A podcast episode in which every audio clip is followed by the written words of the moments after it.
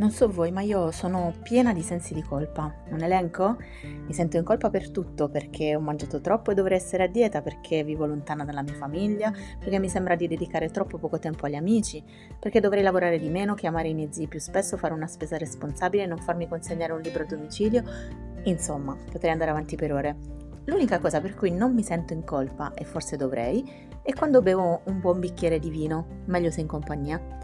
Intanto perché sento di meritarmelo e poi perché dietro a quel bicchiere mi immagino una storia, una famiglia di viticoltori, un'esperienza di condivisione, una passione.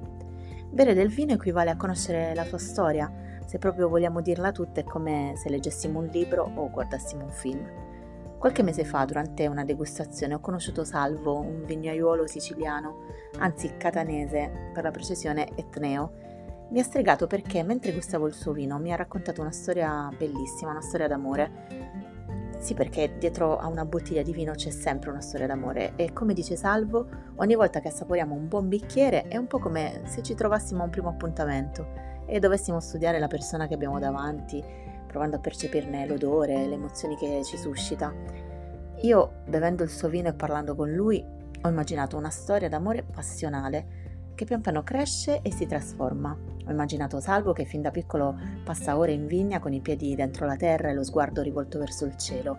E sì, perché a Milo, un paesino alle pendici dell'Etna dove vive Salvo, nonché il paese di Franco Battiato, a volte dal cielo cade la terra, cioè i lapilli espulsi dal vulcano quando erutta.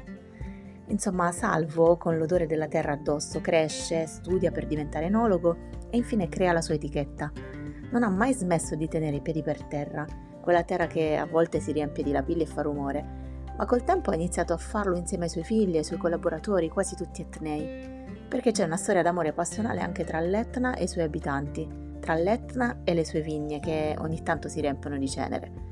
E il vino è il frutto di questa passione e si sente quando lo assapori.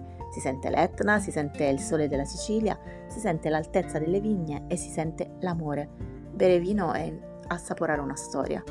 Ogni volta sarà una storia diversa che parla di territori, di vitigni, ma soprattutto di uomini. Salvo mi ha regalato una manciata di lapilli che conservo gelosamente e ogni volta che bevo il suo vino ripenso al rumore di quei lapilli sotto i piedi, al cielo blu della Sicilia e ai sensi di colpa che non ho. Sono Rossella Rizzi e questo è Superfluo, il podcast.